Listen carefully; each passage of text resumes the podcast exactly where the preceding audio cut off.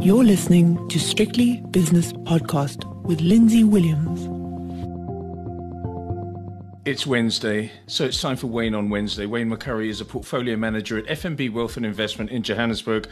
And uh, from what I've just heard with our pre podcast chat, Wayne McCurrie is not happy at the moment because he's in heavy traffic. And it's not because of, you know, great economic activity and people are driving around and there's people moving goods and services from one place to another. It's because of load shedding. Not again, Wayne, yes. surely.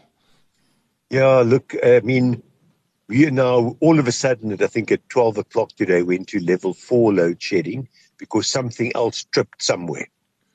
And the, and, and the real problem is, is that obviously there's no reserve. So just, just roughly speaking, mm. our power system has got a very small wind component and a very small solar component, but that's getting bigger. But at the moment, it's actually, it's, it's virtually irrelevant in the bigger scheme of things. Then they've got what's called the base stations, which are the big coal-fired coal-fired power stations and and Koeberg.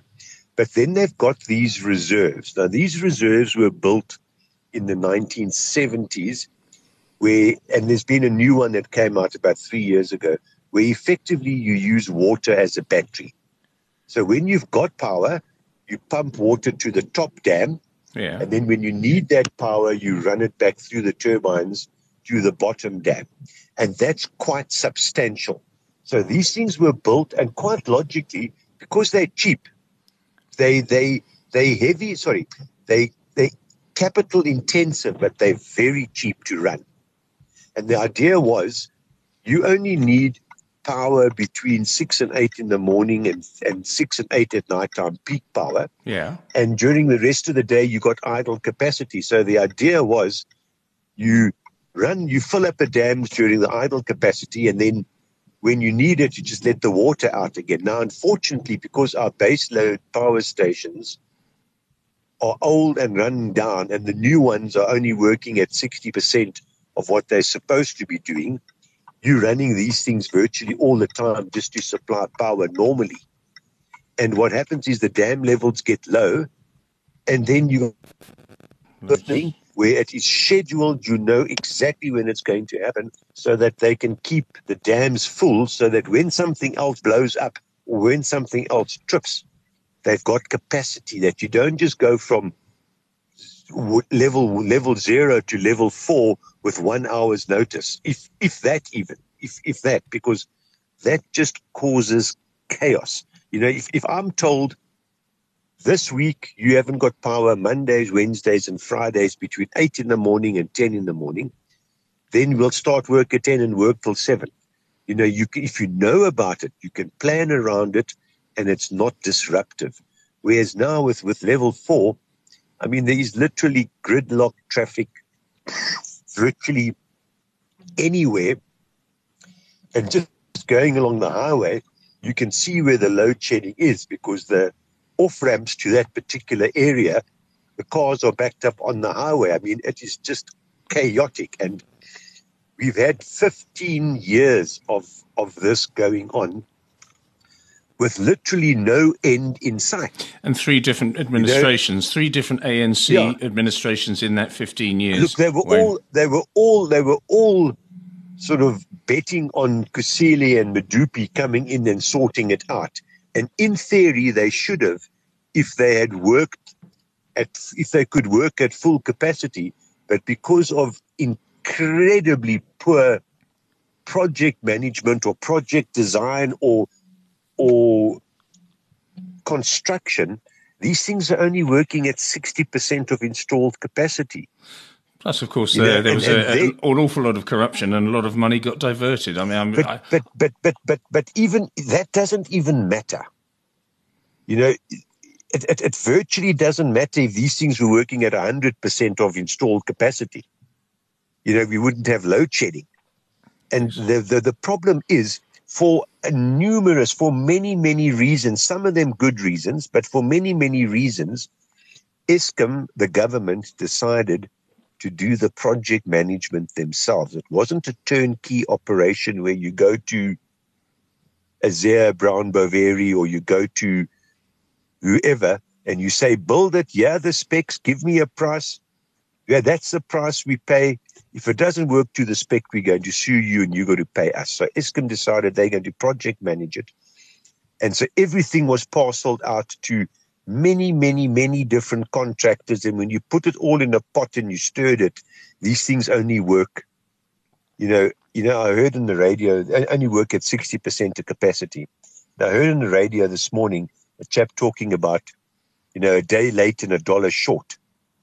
Well, these were seven years late and 20, 200 billion rand short.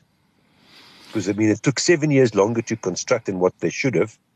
And it costs 200 or 250 billion rand more than what was initially planned. So, I mean, it is just chaotic. And I also now listening to the radio. Yes. And I mean, this is nothing to do with investments or Eskom or anything. But but uh, someone phoned in and said, you can't invent all of this in South Africa. You got load shedding. The matric started to write their exams, their final exams today. There's gridlock. You know, if, if there's gridlock tomorrow morning, how do these poor students even get to their exam halls? They're going to the exam hall. The lights won't be on because there's no power because it's load shedding. And then I hear the story in Mamelodi that there's a criminal gang there called Boko or Boko or Ram, you know, after the yes. one in Nigeria. But there's some chap called nickname of John Wick going around killing all of these gang leaders, and he's killed seven, allegedly killed seven so far. And the the kingpin, the head of the gang, was shot to death in his silver Mercedes at some toll plaza in a hail of bullets. I mean, you just can't invent all of you. You, uh, you know, you, I don't know how you do it. This Wayne. isn't even fiction. I don't Yeah. know how you do it. I mean, Yeah, I know well, you talk about the still, yeah. all the good things about South Africa, but occasionally you've got to say to yourself, "Come on now, you can't live your life like this." I mean, I know you're a very organised person and you're used to it, and you'll always say to me, "We've been here before, Lindsay, and we've always survived." But occasionally, eventually, Wayne, you're going to say, "I'm getting on a bit No, now. look, it- I don't want to do it anymore." it, it, it does get a little. Look, I'm I'm not about to to leave the country, but sometimes you just think, you know, and honestly, I'm ex- extremely happy that we have our new state president in comparison to the old state president, but you cannot escape the fact that the ANC has been effectively running the country since 1992 and this is where we are. I mean, there's been, I don't know if the number's eight or 16 or 18 um, council or prospective councillors being killed by allegedly people who didn't get on the council list, you know, for the election vote on Monday. You know, it's political killings going on because the one person didn't like the fact that they didn't get on the list and someone else did. So, you know, sometimes you sit back and say, you know, the true problem in South Africa, the true underlying problem is that the ANC is not answerable to the people because they believe emphatically and unfortunately, probably correctly, that they will get voted in at the next election.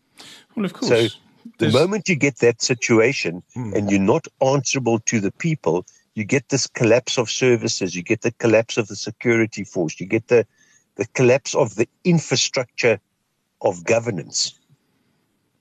You know, and as, as I said, I, I'm very, very, very uh, happy that we got the new state president in because I truly believe that he is trying to rectify the ship but he's also constrained by many, many things.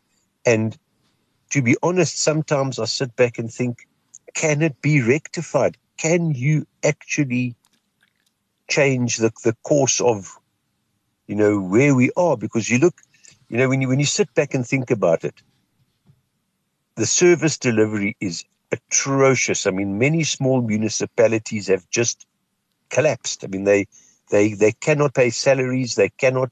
The ANC can't pay salaries. Uh, you know, cannot pay salaries. Cannot pay Eskom. Cannot pay for water. The roads are virtually impassable. The the river systems are polluted because of sewage. We got water shedding here the other day because there wasn't enough water coming through the system, and you just think and Eskom, you know, chuck in Eskom, chuck in all of these things. You just think any other government would be so voted out of power they wouldn't be around after that's because it's a political monopoly and I've. I've, always said that there's no yeah. opposition uh, hopefully Herman Mashaba will do something with Action SA and something will happen well who D- knows because when you I hope so. honestly when you look when you look at the opposition parties you don't want to vote for the EFF because I think that will be more shambolic oh. Gosh, I think it'll be more chaotic. Mm-hmm. And the DA, you look at the DA and you say to them, you are being virtually handed a mandate on a plate. And then you look at what Helen Zille says, and you look at John Steenhuisen and the posters in Phoenix where they praised, you know, vigilante murderers for killing people. Okay, the people they killed were allegedly going to loot their shops and that, and that's a terrible thing, and the whole unrest and all of that stuff. Put that in, but is it worth shooting a person to stop them looting? Mm. You know, and they were praised by the DAU heroes, and you just think, what are you thinking? And you know, and you just think it should be handed. So, so our our opposition is completely symbolic. I mean, the DA phoned me you know, for the municipal election, they phoned me and they said, "What did they say? Are you now? Are you going to? No, you, are you going? Are you going to vote for us?" And I said, "Unfortunately, I probably am because I have truly no other alternative." Well, at least uh, and, they've got and, your vote. unfortunately, yeah, mm. unfortunately, I'm going to vote for you because I ain't voting EFF and I'm not voting ANC and I don't know enough about any independence, and I don't know enough about the small parties and all of this stuff. So you just sit back. But anyway, maybe today's just the wrong day. Well, it's the wrong day. I mean, I can see that, and, and there's nothing like level four load shedding to get you get you going, Wayne. Make you grumpy, you, yeah. yeah, you're really grumpy, which is fantastic. I like you're that. properly grumpy. Today. You know, you really are. You're an old grumpy. You're a curmudgeon. Uh, I'm Wayne, a grumpy old, grumpy old bullet. Yeah, yeah. Okay, good. Now, just take a deep breath and let's look at something yeah. which is interesting, and that shareholders yes. of both Royal Bafokeng Platinum and Impala yeah. Platinum are advised that the parties are in discussions relating to a non binding indicative proposal from Implats to acquire 100% of the issued ordinary of shares of Royal Bafokeng. That's, a, that's yeah. interesting. I hope this is, uh, it, it's good that they're not doing it at the top of the PGM cycle. It's good that they've waited for the market to come back and do it. What do you think of the potential well, look, deal? Yeah. I think they're going to do it. I, I, look, their balance sheets are still at the top of the cycle, eh? Because they've got plenty cash nowadays. Yes. I mean, Impala was on on you know on their knees in 2015, and now they've got. But okay, first of all, mining companies have got to do something to try and increase their reserves. Yes, they haven't done it for five, six years. They got to do it. Sibanye did it yesterday and today. They're buying uh, two operations, a nickel and a copper operation, and I can't quite remember what today's story was. But the mining companies have got to spend capex. So now the Impala and the Royal Bafokeng, they, I did read the whole story, but I'm not a mining person. But this, they seem to have some benefits, you know, because they're next door to each other and they can. They, they, they, it seems a very good deal. But what else is also interesting, mm. and we may have even spoken about it last week. I mean, the the, the RB Plats share price went up 60% in a day last week before this announcement came up. Eh? so the market's been smelling this one. Something happened. Well, smelling so is one word for it anyway, yes. There's going to be a big investigation as to all of those trades that, that have happened before this announcement. Because, I mean, uh, yeah, let me be grumpy again. Go on then. Okay, load shedding comes along. The whole internet goes down. The whole wireless goes down. Everything goes down. I don't know why. It shouldn't, but it did the moment load shedding, my, my internet went down and I tried to put my computer and stuff on a hotspot on my phone. My phone wasn't connected. My phone had no internet. So I haven't seen the market since two o'clock this afternoon. Okay, well, I'll, I'll so I don't I'll know. Be, last time I'll I be your eyes and ears. was up about yeah. Don't, don't, yeah, Plat was up fifteen or twenty percent at the 15 odd moment. percent, Twenty yeah. percent up at the moment. On that Sibanye Stillwater deal, it says here Sibanye Stillwater invests further in the circular economy. I don't know what the circular economy is. No, I'm not too sure either. Yeah. No, but anyway, some PR company has come up with that, and they probably got paid uh, a fortune Yeah. for saying so.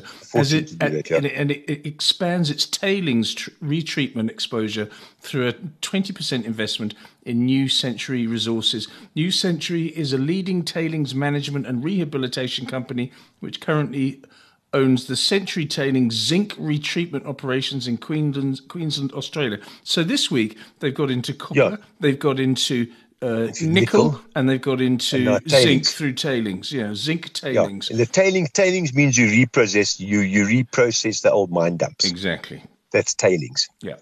All right. Well, they've done It's, that. it's interesting. I mean, I'm I'm I'm I'm from Kimberley, I know. and when I grew up in Kimberley, there were mine dumps everywhere. Wherever you went, there was a mine dump. Wherever you turned a corner, there was a mine dump.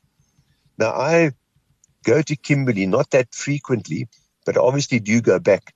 The mine dumps have virtually disappeared. Hmm. Now I lived in the center of Kimberley, halfway between the Groot Gat, the big hole, Yep. and the De Beers mine, which was also a great big hole. In fact, it was probably a bigger hole than the big hole, but the big hole was famous because it wasn't built by machines. Just was men with picks and by shovels. hand at that. Yes. Yeah, picks and shovels. Okay. So I live between the two Groot Gats there in Kimberley. And it's interesting, Kimberley's got about seven Groot Gats. Eh?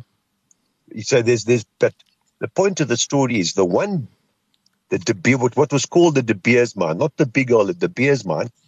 Last time I went to Kimberley, or a couple of occasions ago when I went to Kimberley, the hole has disappeared. There is no hole. Oh. And this was a groot gat. So what had happened is Petra, Petra Diamonds is doing all of that.